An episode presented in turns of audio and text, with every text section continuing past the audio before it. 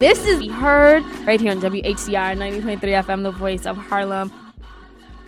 Good afternoon, everyone. Happy Sunday if you are watching us live. This is Be Heard Talk, where we talk race, politics, and culture from our very different perspectives. I'm happy to be here. I'm happy to be alive. We're talking all things Beyonce and all things Black. So that's always a good combination here on Be Heard. Um, you can follow me. Uh, my name is Selena Hill. You can follow me at Miss Selena Hill. Miss is spelled with an MS. You can also check me out at MissSelenaHill.com. Hey, Tammy. Hey, y'all. Happy Sunday Fun Day. Yo, starting the show with WAP, WAP, WAP got me ready to go. Um, your problematic fave today is in a really good mood, so there's no problematic opinions here. Just loving my blackness and loving Beyonce. Um, thank you for joining us so much. I appreciate y'all. Uh, if you're interested in following me, um, I will not give you my Twitter because that is ratchet, but I will share my Instagram today, which is Miss David If You Nasty, M I S S, like the Janet song, baby. Let's go. So, before we get to our amazing topic for today, which I'm sure everybody's dying for, I can't wait to talk about Ms. Beyonce. Uh, we're going to start off with the news roundup, which is our weekly segment where we bring you the best stories of the week, the worst stories of the week, and the stories that were just something to fill your day and talk crap with your friends about. So let's get it started. Uh, today we're going to talk about WAP and how it blew up the internet with finery and beautiful imagery, minus Kylie. Uh, we're going to talk about Trump and we're going to talk about Oprah, possibly, uh, and how she may single handedly have put her money where her mouth is in terms of Breonna Taylor. So let's get it cracking. First up, Stan, why was Kylie Jenner in the WAP video? Come on, that had nothing to do. With Why? This has nothing to do with Stanley. Stanley is an anti. I'm an anti Kylie Jenner or a white woman who steal black women's labor and black women's skills to get rich. I don't support any of that kind of foolishness. What Thank I like to do is make believe those eight seconds didn't exist. She was pointless too. She was yeah. completely pointless. Yeah. As I was watching that video at 1:37 in the morning with the lights off and possibly on mute, Kylie Jenner stepping onto the screen just fully disturbed me, and I was not happy about that at all. How about you there guys? Was no point to her being there. There was no point to her being there. No point at all. And Selena, did you think that this was a good comeback for Cardi? Because I feel like she hasn't made songs in a minute, and this blew up.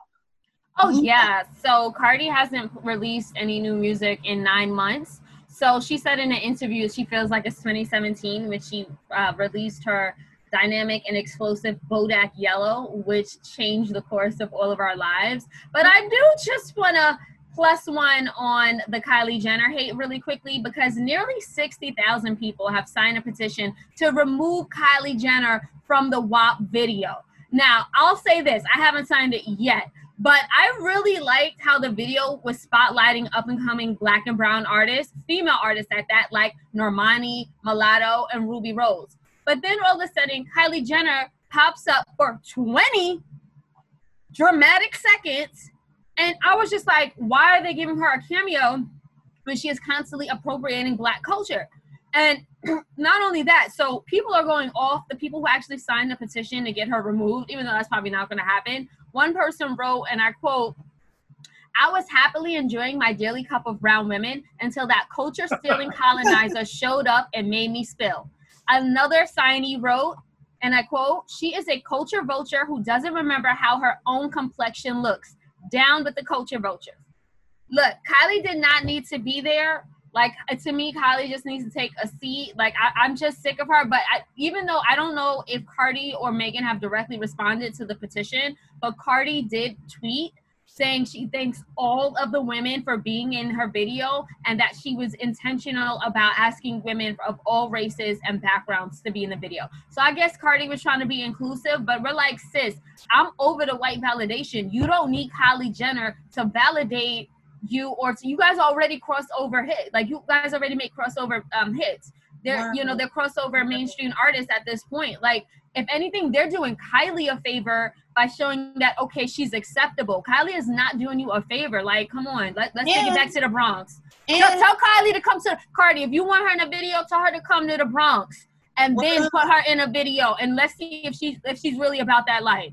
Well, I don't know. I guess Megan's I guess Megan's friends with her. Maybe they were helping her get a check since she's not really a billionaire and she's poor, so she needs the money from the video. I don't know. Maybe they tr- were trying to help their friend. Let Kylie Jenner pay all the black women whose fashion ideas she stole from them and then didn't even credit them. Let her do that, and then maybe we can have a conversation about her being in the presence of black people.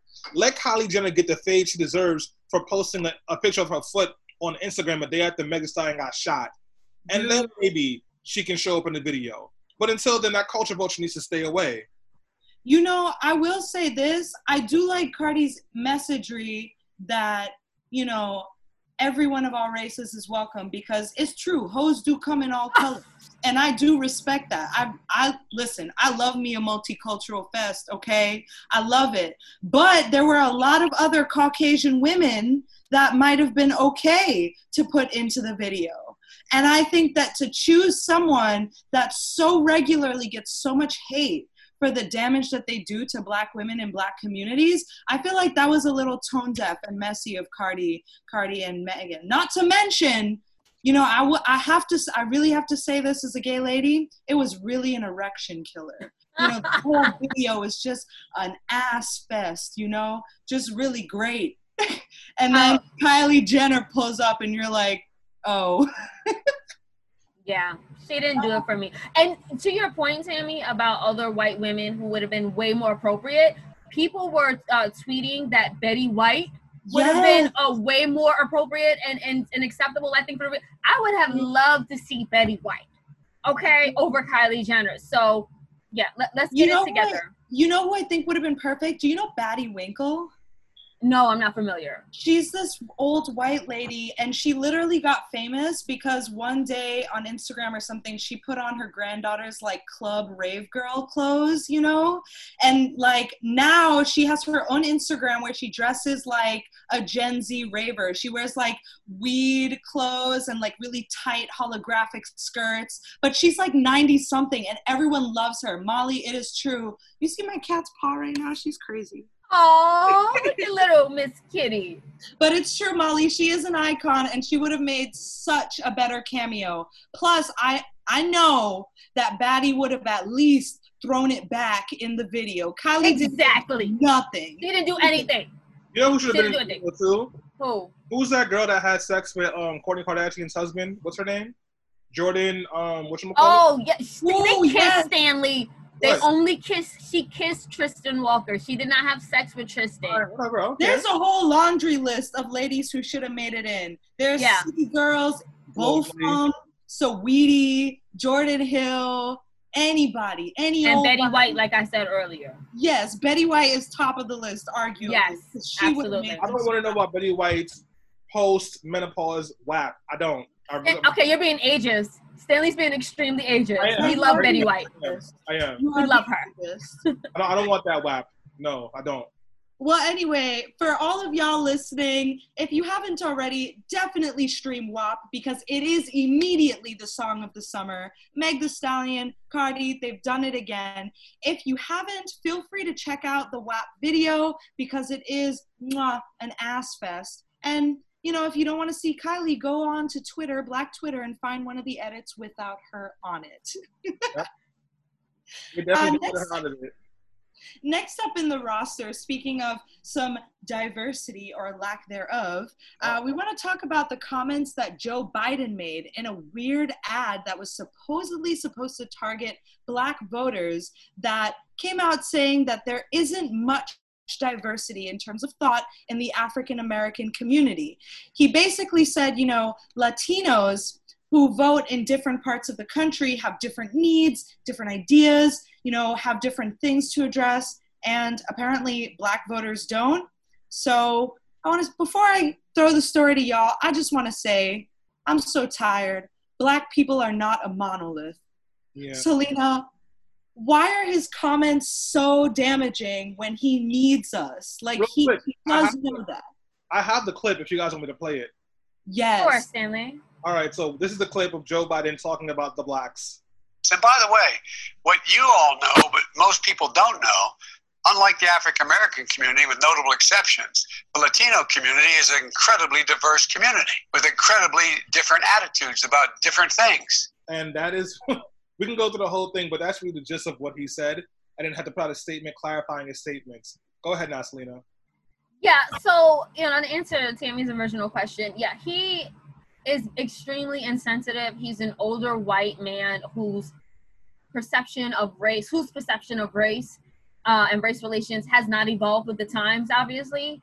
And it's very unsu- un- unfortunate, but it's not surprising. I think that it's important for us to acknowledge uh, the cultural differences between Black Americans, like those who have roots in the Caribbean, Africa, Latin America, and even the American South. And to diminish those cultures and the richness of those cultures is extremely ignorant. Uh, and insulting on many levels. So yeah, I was very disappointed in Joe Biden, and I wish he would just shut it up until November fourth. Like he'll get elected, he'll get the black vote. Like he does. Like what he's doing at this point is hurting his chances of black voter turnout. However, I want to say this: what's even more egregious than Biden's comments, in my opinion, is the fact that Donald Trump has the audacity to attack him over these racially ignorant remarks. And we know that Donald Trump has a track record of race baiting, i.e., he's called white supremacists very fine people. He literally banned travel from some African countries. He's called Haiti and other African nations as whole countries. He's attempting to repeal the uh, Deferred Action for Childhood Arrivals program. And he recently called the Black Lives Matter mural outside of Trump Tower a symbol of hate. So let's not get it twisted, guys. Biden is ignorant. He's an old white man, but the stakes are too high for us to not vote for him. That's my take. Tammy, can I just make one quick addition to that? Oh yeah, yeah. I was gonna ask you a rhetorical question, but I know you're ready to go off. Yeah, l- listen, like, don't let Joe Biden distract you from the fact that we had to vote for Joe Biden in November. All right? Joe Biden is pretty much the standard white politician who says things about black people but doesn't know anything about black people. Don't worry, black people know white people very well, and we know how to organize this type of white. So that's all I'm worried about doing. What I'm more scared of is the fact that the Trump team is helping Kanye get on ballots in Wisconsin and Pennsylvania so he can pull votes away from Donald Trump, away from Joe Biden. And Kanye knows this and says that's why he's running the race. So that's what I'm way worried, more worried about than anything else. Dude, Trump is gonna win. Trump is going to win. Like I really I've been saying this for many months now, but I just really think so. That is my prediction. I hope it isn't the case, but I do believe so. And all of this is really lining up. I mean, I don't know if y'all remember the Charlamagne tha God interview with the Breakfast Club where he pretty much just said like you're not black if you don't vote for me. He doesn't care. Well, he someone said in our on Zoom that he's literally a senile racist. Thank you, Rachel, for leaving that comment. Rachel also commented, "How can Kanye even be even be on ballots this late?" So Stanley is right. There was a New York Times article, and the, um, a few other outlets have reported on how Republican operatives are working in Trump's favor. They successfully got his name on a ballot in Arkansas and um, they're working they were working to get his name on a ballot in wisconsin. What he the people he has working in his favor happen to be uh, like prominent experienced uh, republican election lawyers. Like at least one. One was actually working on trump's legal team a week or two ago. So they are doing everything. So they look they know the system. They know how to game it and they are doing everything in their power to try to get votes away from Joe Biden so that Trump can be reelected. Look, guys, honestly, I don't even want to spend too much time talking about how senile Joe Biden is and the things he says that's ignorant because, like I said, he we still have to go out and vote for him because this country cannot stand another four years of Trump. If if we have to have another four years of him in the White House, I guarantee you that the damage that he will do will be unreversible. Well, let's see what America looks like starting in 2021 because Joe Biden is not making it easy for voters, I'll tell you what. And in line with, you know, Trump trying to make himself look better, in line for the primary, um, Trump actually just signed um, a few executive orders that are supposed to provide economic relief to those still struggling because of COVID 19. Um, some of which includes unemployment benefits, as Trump was actually notoriously somebody who, you know, talked about how unemployment was running out and was still needed. Now, the Senate and the House are at a stalemate in terms of the next uh, economic stimulus bill. And so this actually ends up looking kind of good for Trump because he's taking decisive action. However, many people are confused because it doesn't seem that Trump actually has the authority to do this. And looking further into what he actually issued, it may not be much at all. So, Stanley, I'm gonna start with you because I know that you've been tweeting lately about this. Um, does Trump's executive orders actually do anything for the population? No, it doesn't. So the one thing that he does have the authority to do is to delay student loan payments because that's a federal department. But these not, they're not really delaying student loan payments. What they're saying is you won't be charged interest until December 31st, and then all the interest you didn't pay all those previous months will be charged to you January 1st, 2021. So if you have student loan debt, this could set you up to have a really bad tax hit. He also said payroll tax cuts, which is pretty much the money that goes to pay for Social Security. It doesn't make sense because most people still aren't working right now, so it's not going to benefit benefit a lot of people. Also, you have to be making between forty thousand a year or ninety thousand a year to even benefit from that, and it's about twenty to thirty dollars extra in your check. It's not a big boost. So, and then also like it's not a mandate. Its jobs are suggested to do this. And what happens, just like student loans, is you don't have it taken out of your check right now. And then January 1st, 2021, that's a tax hit. So you will get hit for not paying those payroll taxes on January 1st, 2021 as a violation. So once again, it's Trump BSing. As far as the unemployment, it only covers about an additional four weeks of unemployment, and it's not $400 a week in unemployment. It's actually only between 150 to $300. And the states have to match it for it to hit 400.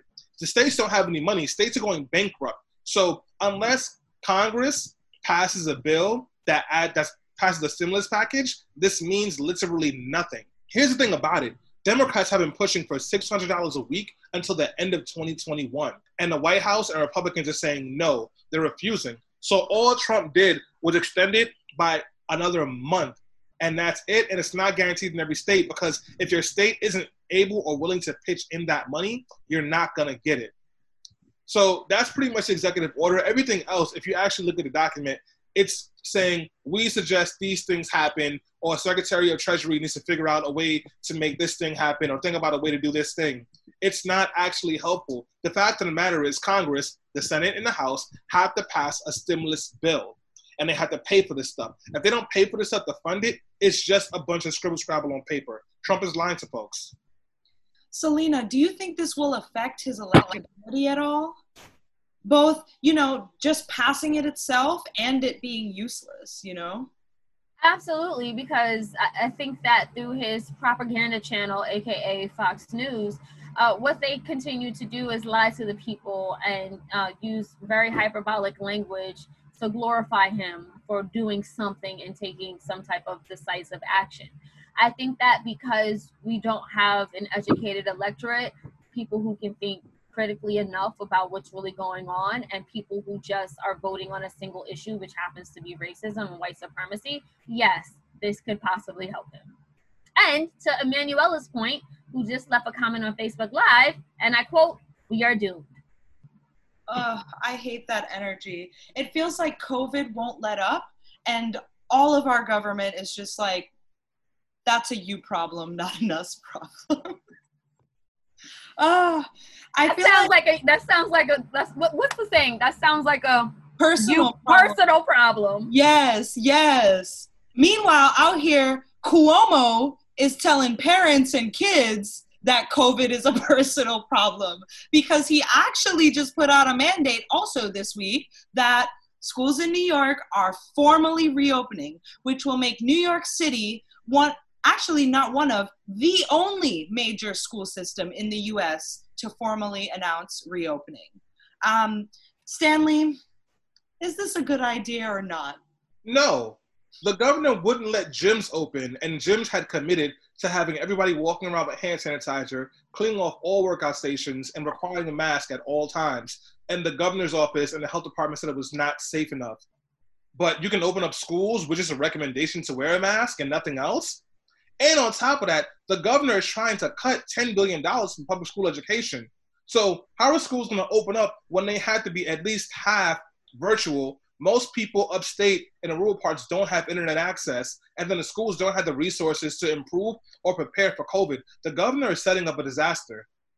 Silly, why is uh, you know Cuomo's your man's and and them? Why is he doing this? You know a lot about Cuomo. Why? Would this help him, Stanley? So the governor is thinking about things a couple of ways. One, the governor wants to reframe the way that public schools are considered. He wants to de-emphasize in-person schooling and pretty much like shift public schools to private to private funding. So have a bunch of people learning digitally through companies like the Gates Foundation and like private charter schools. So that's his larger vision for education. So this fits in with it because if you go back to school and it fails miserably, then you have the argument to say, let's give this school structure to Bill Gates or to Dan Loeb or whoever else, and they have these innovative ways to make schools better. So that's one piece of it. The second piece of it, the governor is trying to create a crisis to force the like House and the Senate to do something so that they'll send money down. Because if they don't, the governor will either either have to make massive cuts to services or tax the rich. And he does not want to tax the rich. He is absolutely against that. And he's already threatened to raise subway fares, bridge tolls, and property taxes so he does not have to tax the rich. So he's trying to set up a universe where he doesn't have to do that, but then he can blame somebody else. Can I add something to that, Stanley? I also want to say that Cuomo really fancies himself a national leader. And so I feel like it really tickles him that we are, like, our numbers are doing well. And to be the only school district, like, the, well, not the only school district, but the only major city that is prepared, quote unquote, to send kids back to school makes him look so good on a national level. I really think that it preps him for clout at the convention and, like you've said before, a cozy cabinet seat with with Biden. Um, Selena, I know that people are talking about you know the numbers being low and people really wanting to go back to school but what do you think preparation actually looks like?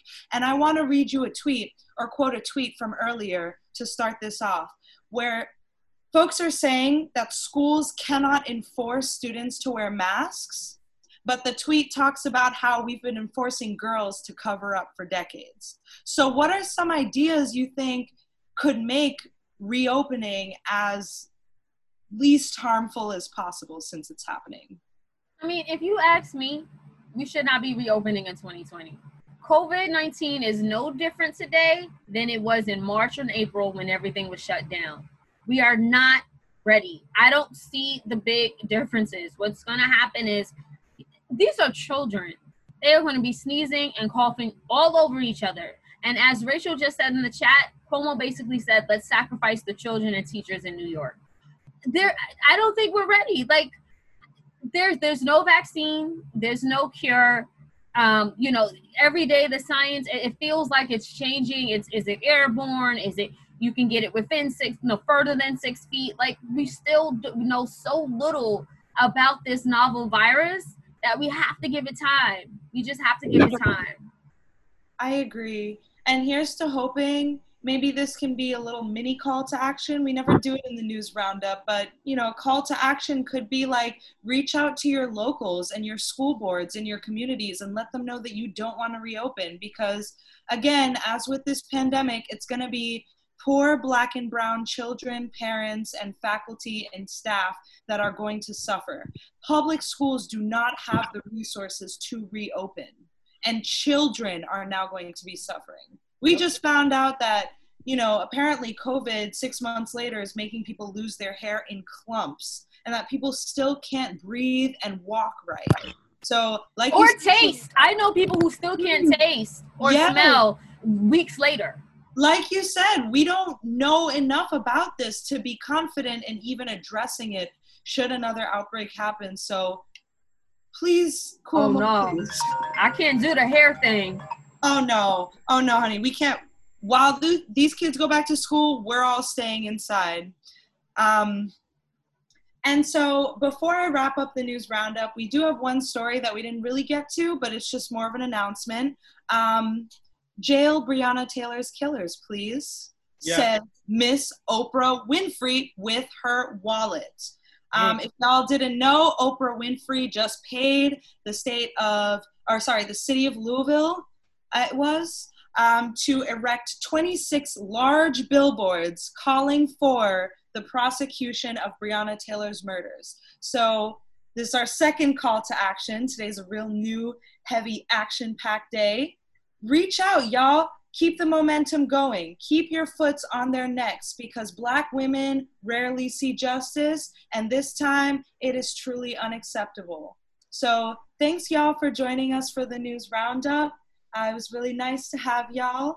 I'm going to pass it off to Selena, but before I do, join us this Tuesday at 8 p.m. for the news roundup extended. Yep. Thank you so much for that, Tammy. And yes, now it's time to talk all things Beyonce. So basically, in a world full of racism, Donald Trump, white supremacy, Beyonce has debuted her latest artwork, Black is King, which is a visual comp- companion to the 2019 album, The Lion King, The Gift. And it is truly a breath of fresh air. In it, she shows that Black is beautiful, Black is glorious, and that and she shows the rich heritage that black people have in connection to africa uh, it is again it was inspired by the 2019 remake of the uh, of the lion king and it also tells a story the story of the african king who was cast into a world as a baby and then grows up and eventually returns home to reclaim his throne uh, along the way he meets a lot of different people he has interactions that remind him of, of his identity, of his history, and of his family. And of course, it's all interwoven with Beyonce's uh, dancing and music. Um, so she plays the mother figure and she narrates the entire 85 minutes of the film as well. And throughout it, not only is she encouraging Simba to be king, but she's basically telling black to me tell, sending a message to black people about what it means to love ourselves to love our identity and understand where we come from. Now, the visual album was shot in a lot of different countries in Africa, including Nigeria, Ghana, and South Africa.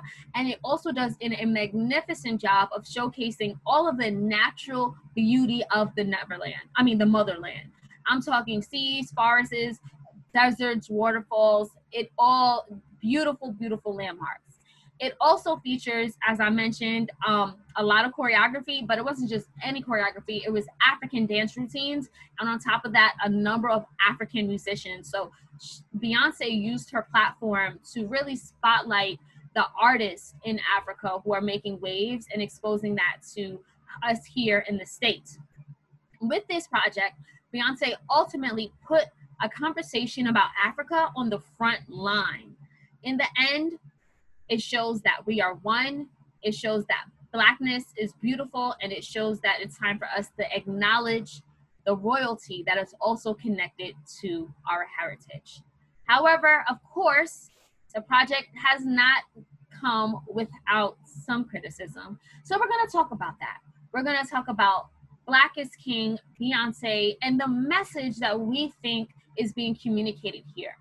Um, now, for me, my initial reaction, and I watched it in its entirety yesterday, last night actually, after seeing it was like literally flooding my timeline. And my reaction was that it was a celebration of blackness. And I think it's also very timely if you think about it. Black Lives Matter has literally resurged and taken over the globe. So I feel like a film that really celebrates Black joy and Black beauty is definitely speaks to this time and the and this type of zeitgeist. Um, I think it was a masterpiece that also makes a powerful uh, reclaim- um, reclamation of what Black heritage is. And I really love the art direction, the costumes, and the production. So I'll throw it over to you first, Tammy. What did you think about Black is King? Oh, I was in love. Like I was in love. The whole thing, start to finish, mwah, an artistic masterpiece. I actually, you know, Rachel's in the live right now. I was texting Rachel as it was going, and I was like, six minutes in, and I'm crying because it's true. You know, this is bigger than us. So I felt so strongly emotionally about the whole thing. I'm also a big fan of art and Beyonce, just in general, as a pop culture lover and a music lover. And the fine arts references, the color theory, the looks, the visuals, it just gave me so much that with the message alongside, you know, the talent and the aesthetic and the art, I just, oh my gosh, I was loving it. I was loving it. Stanley, what's your reaction to Black is King? Listen, I um I'm a big fan of Beyonce and appreciative of like of her artistry. I love Black is King. Um, I, I, honestly I wasn't even gonna watch it. Marilyn forced me to watch it. Um, I was gonna go in the room and watch anime, and she was like, "Sit down, you're gonna watch this." And I'm super happy that she did. The music, as always, is a one, but the visuals are just breathtaking, and it's so just like humbling and wonderful to see all the different the different nuances of blackness that exist. Um, and like the way that she moves in different religions, but particularly the Yoruba into her music. It's just amazing. I love it. It's very nice to see like a music video that's not draped in super Western um, ideologies, even though it's a very capitalistic centered video. Well, that's a good point there, Stanley, about, you know, it, it's still glorifying capitalism. Um, but what other messages is Beyonce communicating through this art, in your opinion, Stanley? So, a couple of things. I think she's really communicating Black love through this art, and she's showing showing the nuances of Blackness in this art, and also the fact like a Blackness beyond America. So, I remember a couple years ago, I said to someone, I didn't understand Blackness beyond slavery because that was all that I ever knew. That was my only experience. That was the only story that is consistently told. Things like Black is King, it gives you a Black experience beyond slavery it gives you a black experience beyond the suffering, beyond the persecution that we know that black people have gone through. It tells a story of Africa. And that is like deeply humbling and deeply like exciting because we are more than just the transatlantic slave trade. We are more than just the suffering at the hands of white supremacy. We are beautiful, we are rich, we are powerful, we are malevolent, we are religious, we are spiritual. So I really love Black is King for all those pieces. Thank you, Stanley. Tammie, what message was Beyonce communicating and what messages really resonated with you? Well, I really like big plus one to everything Stanley said. I really, really, especially the parts about blackness being something other than slavery. You know, I've said this on a few shows and I just said it in the news roundup black is not a monolith. And that is something that I really took from Black is King. I loved the diversity of colors, of presentations of types of people like you have the king and then you had the hustlers and then you had you know the subjects and so I just felt like it was very nuanced in that way. I did really, the main message that I got was a sort of coming of age, like coming into your power type deal, um, especially as a Black woman. Um, when when he grew up and he finds wifey and the song hits my power that was so strong because you watch him through the through the visual album grow up possibly get connected with the wrong people, sort of cling to his mother, get a little confused. I just thought it was such, it was so well done. And something that I really liked about focusing on the coming of age and coming into responsibility aspect of the album is that through adultification, which is a microaggression that Black people do experience, especially here in the States. Um, I feel like Black children aren't given the time or space to sort of like discover and make mistakes and be unsure. They're thrust into heavy situations very easily and not given that space. And I liked that Beyonce did portray that, that the child did have heavy responsibility and did see big situations early on, but there was such an innocence around him and such a room for growth. That was like my main takeaway. Yeah, you know, thank you so much. That that analysis is really interesting. Thank you for that, Tammie. Um, I think that for me, some of the messages that really resonated were definitely the glory of blackness and just a longing for identity. Um, me personally, my parents, not, not both my parents, but my maternal side is from the South. And like growing up in New York City, where I grew up around a lot of Caribbean black folks, and they were like, Where are you from? And I was just like, Here. And it, it was just like, no, like, and they and they couldn't really understand like how you could just be from here. And at the time i didn't always have like the verbiage and language to really articulate like oh no my fam- my family migrated from the south and like it's rooted in slavery. But like i mean and, and, and it goes back to american slavery. But i think that so i understand that longing for a deeper connection of like where your features come from why it is that you know you look a certain way and you do things a certain way. And it wasn't until I actually started doing more research that I understood the West African influences in my own family. Like, for instance, even though my family was unapologetically Christian, my grandmother always slept with a comb underneath her pillow. And she did a lot of other things that are considered superstitious. But as I was doing research, those that type of those type of practices are were literally rooted from like West Africa. And like even the things we used to cook, like yams, like we call them candy yams. That's a West African food. And like grits and stuff like that. So again, I really understand that connection because we're told to just be one way or to do one thing. If you're told at all, like you just think this is the norm. And I didn't really have an understanding of how much my identity and things we did was rooted in from the motherland. So I, you know, I appreciate projects like Black is King for helping American Black people like me, with family from the South, understand. Um, yeah. I do, Stanley, quickly, did you have something to say? Yeah, you know, like I'm Haitian, like that's that's my lineage, and you know, the Haitian fought the war. They were deeply inspired by voodoo. Stanley, you're going in and out. I'm sorry, guys. I don't know what's up with my reception this year this, this day. I said I'm Haitian, and the Haitian Revolution, when they fought for their freedom, it was deeply inspired by voodoo, which was an offshoot of Yoruba, which Yoruba is a Western African religion that like it's it finds its origins in Nigeria. It's like I found like you know like it's just so interesting. Like you learn these different pieces of yourself and your history through Beyonce's music. I really appreciate her for that. No, for sure. And you know, speaking of the West African religion, um, what influences did you notice or see, uh, Tammie, when it came to? Did you notice any West African religious references in Black is King? So I'm totally gonna out myself. I don't have like much knowledge of sort of West African religions, but you know, like Stanley said, I'm I'm Caribbean too, so I see some of that like in my own family. And just some of the ways that they practiced or they moved were familiar to me even without understanding. But moving forward from this i definitely want to learn what specifically she referenced. So selena um if it's cool with you i want to like read one or two comments from facebook and then i'm going to tell you about like some of the religious pieces that i've noticed. Is that okay? Yes so Davita Washington, shout out to Davita, thanks for watching, says people criticize the fact that she failed to capture skyscrapers and black wealth in Africa, which is definitely there. But in my opinion, it's like, who cares about black wealth? Black wealth has never saved us. Um, and shout out to Emanuela, who's a Haitian Cuban American.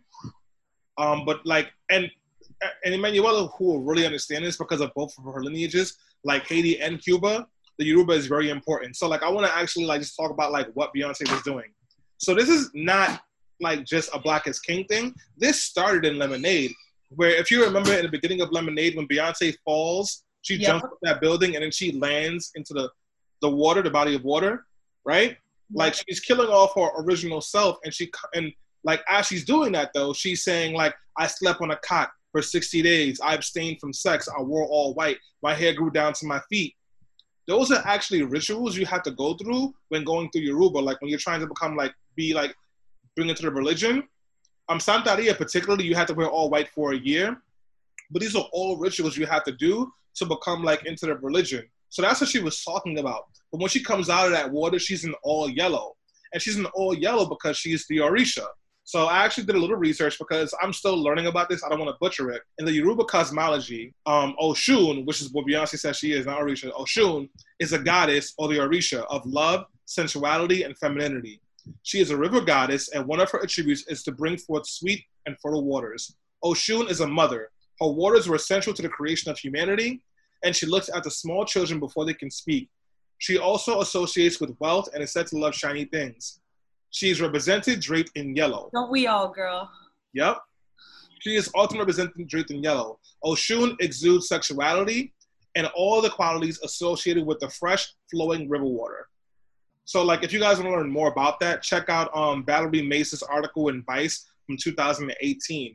Oshun can also be, deep, be deeply jealous and vengeful, which is why Oshun was so important in Lemonade because you saw that she was angry and vengeful at Jay Z cheating on her because Oshun loves deeply and hard.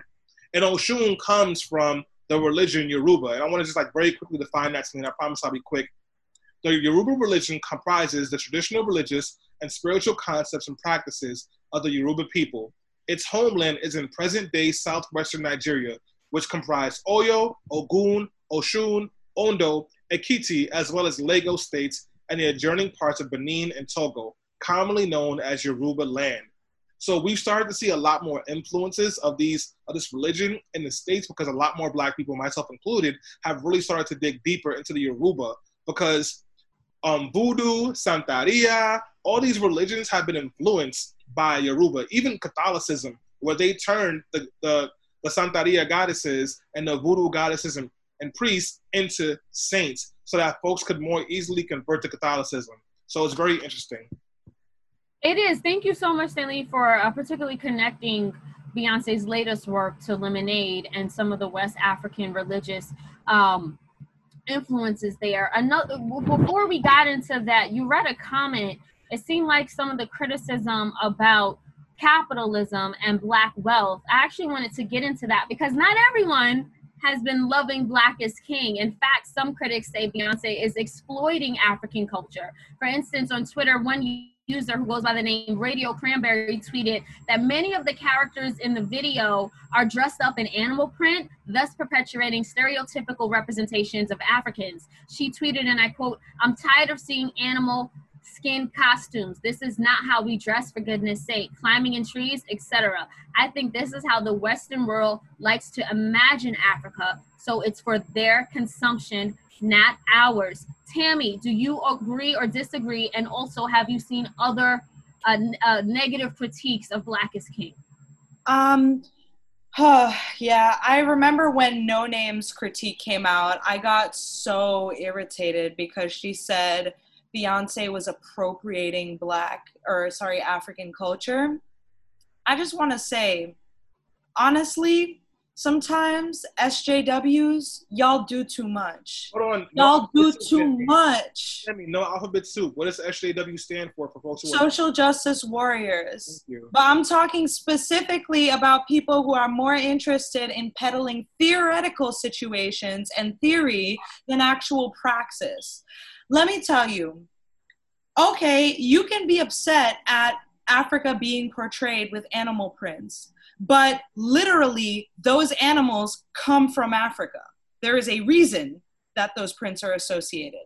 Also, why would Beyonce's literal African artist packed visual be appropriative when she's literally working with African artists? Like, I get that she executive produced it, it was like her thing, you know, she called the shots, but most of the songs have African artists in them. Most of the dancers, like you said in the intro, Selena, it was packed with African choreographers, dancers, artists. I'm sure she used African designers. Like, I don't understand how it's taking advantage. Like, okay, Beyonce and Jay Z are capitalists. Yes, they do what they do for money. Who doesn't? But I don't think there's anything wrong with using your voice and your platform to amplify groups of people and cultures that often get downtrodden, especially when it's done in a way that Beyonce did. Quite frankly, I thought the visual was an homage to African art. and African talent.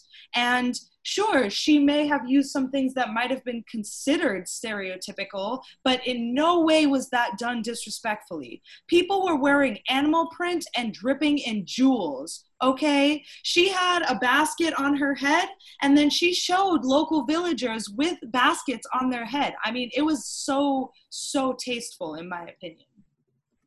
Yeah, Um, and, like, Yeah. also, Oh, oh, oh, yes. Oh, I'm sorry, Stanley. You can go ahead, please. Respond to the criticism. like there are people who wear animal prints in Africa. Like there's there's over 60 countries in Africa.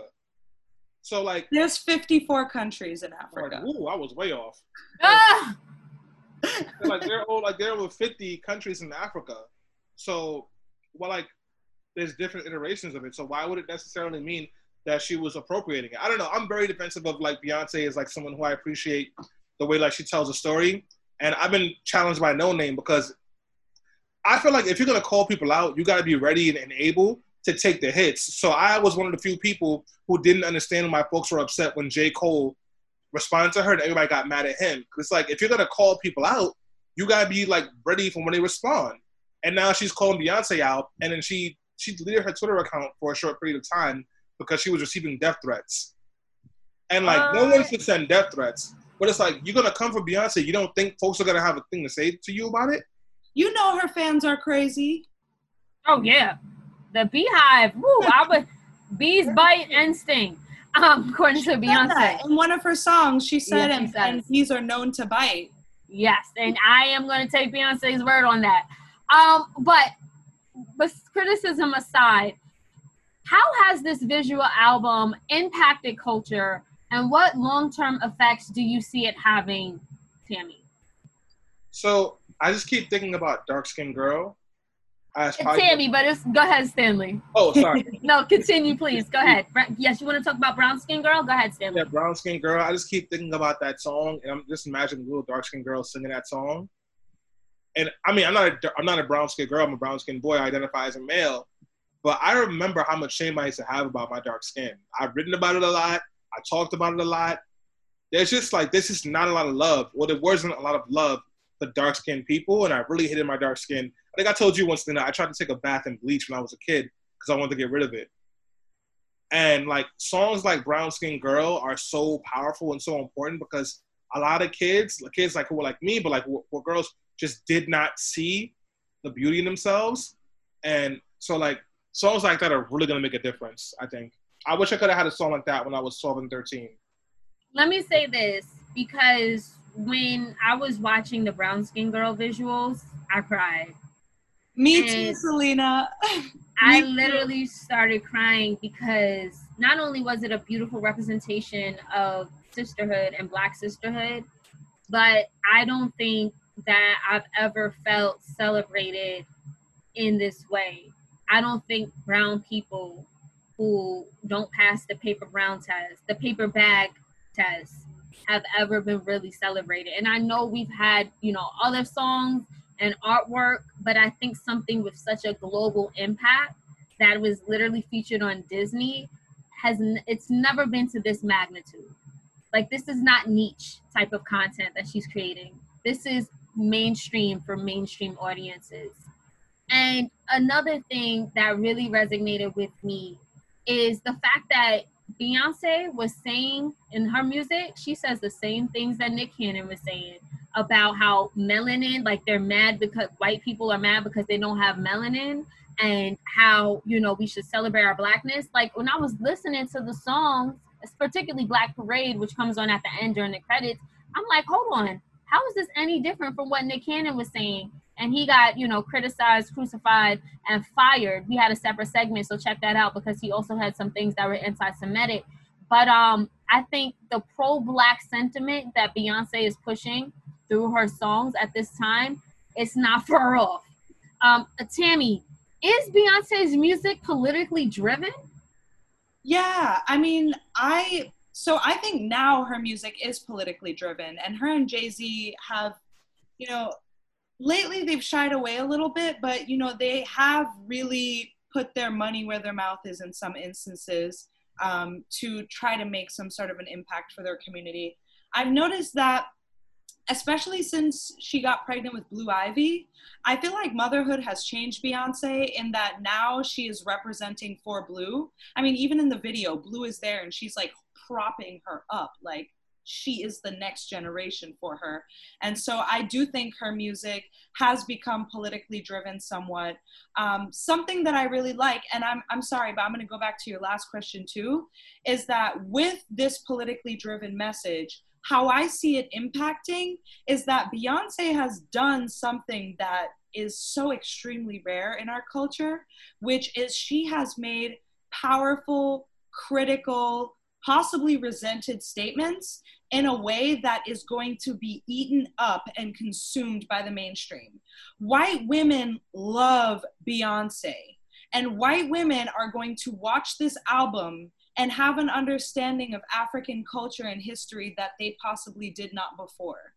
Black kids, like you said, Stanley, brown boys and girls are going to watch her and how she I mean, the way that she holds Kelly Rowland's face, I know they're related, but the way that she holds Kelly Rowland, the way that she dances with Lupita, the way that she so intimately plays with them during Brown Skin Girls, it's so positive. It's not like I know, you know, us light skins, we really you know, we be acting some type of way sometimes and may not be the best at all times. But even sometimes light skinned people will pipe up and get really loud in the conversation and be like, oh, yes, our dark skinned brothers and sisters. But no, Beyonce actually took herself out of a lot of those shots and props up her sisters and like dresses up their hair and plays with their clothes in a way that centers their beauty. So I just feel like this messaging on Disney Plus is going to elevate the movement. And I feel like Beyonce may may or may not have just elevated the Black Lives Matter movement. Hmm.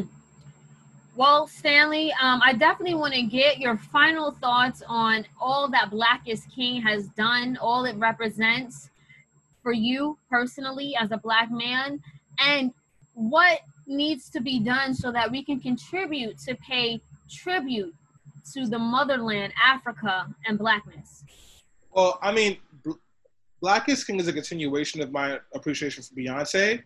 But really, the album that did it for me was Lemonade. I think Lemonade is the best album that Beyonce ever, ever put out. It's probably one of the best albums in the last 30 to 40 years. It's her magnum opus. Um, and it was also the album that got me interested in like West, like in like Western African religions, and got me looking into um, the Yoruba and Orisha and all those things. And Black is King was a continuation and an exclamation point on that. And I really appreciate that, but it really tied like the religion and the people together in ways that I hadn't done yet. So I'm really appreciative of that. Stanley, just quickly expand on what made Lemonade such a powerful album and why you think that's the best piece of work she ever put out. So even though Bell Hooks has been very critical of Beyonce, I feel like Lemonade is a perfect example of talking about patriarchy in a way that hurts masculinity, while talking about a, like a black family and black love and how black love is challenged by all the structures of white supremacy and capitalism. And if you really look at Lemonade and like what she's talking about, and you put aside the, the transformation to Oshun, which is very important, what she's really talking about is like love and like how our childhoods and how like these systems have stopped us from being able to love and being able to find love and be able to find restorative justice so you can love yourself and that you can love others. And the way that she put that together in her music, but also in the video, while draping in these religious pieces that, that talked about really the basic principles of that religion was very powerful to me. Thank you. Tammy, moving forward, you know, Black is King, it's trending now. But what can we do to continue to push this narrative about positive imagery connected to Africa and Blackness? I think this is a perfect opportunity while Black is King is trending to do our homework and learn more about these things and start to use it in regular conversation. I mean, um, obviously, you know, don't take someone's religion and just start yakking off about it. But I do think that, you know, especially if you're in the Black community and you start to notice, like, you know, things that our sisters and brothers do and you know they're making comments about africa that may not necessarily be correct let's educate them let's bring forth this knowledge so that we all have a collective shared understanding of what it is that we're descended from and the second thing which I think is more important because, you know, I love Beyonce and I love this album, but I do gotta say she is a capitalist. Everyone needs to share their Disney Plus and title logins, period. This is community education, okay? You need to share the logins. You need to make sure that people have access to seeing Black is King because unfortunately it is behind a paywall, as a lot of fine art is. So, you know, um, watch it, rewatch it, look up think pieces on it, and then share that login so your folks can see it too. Thank you so much. And I'll just close out by saying this. Black is King for me was an exercise in exploring, searching, and seeking divine identity and connection. For me, it was a piece that really represents Beyonce's intentionality when it comes to the politics of representation.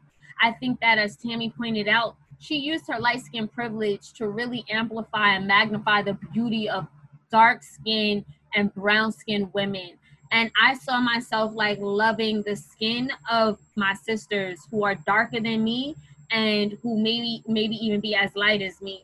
But it just was really it just really showed the glory of our skin, our culture, and our heritage. And it's something that we need. I think that as I've said before and Be Heard Talk, Black joy itself is a form of resistance. The fact that we can still love, the fact that we can still forgive, the fact that we can still be resilient is it speaks to our strength. It speaks to the nature of that. Um, I think that another thing that Beyonce does is she shows blackness in all of its forms. Stanley touched a lot on that when it comes to religion, um, when it comes to some traditional West African religions um, you know, me as you know, as a Christian, I know Christianity and Islam are actually big parts.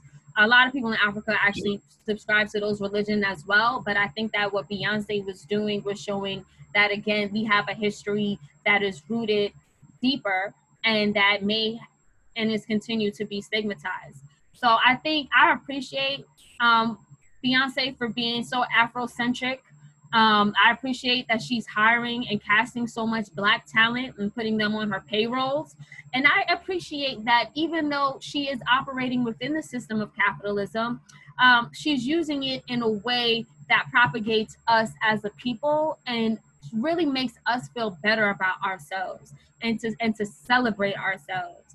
Um, and I love that and I appreciate that. So if you haven't already watched it, definitely check out Black is King. I think I think it will be definitely well worth your time. I want to shout out everyone who is leaving comments on our Facebook Live. Thank you so much for all of the love and engagement, also on Zoom.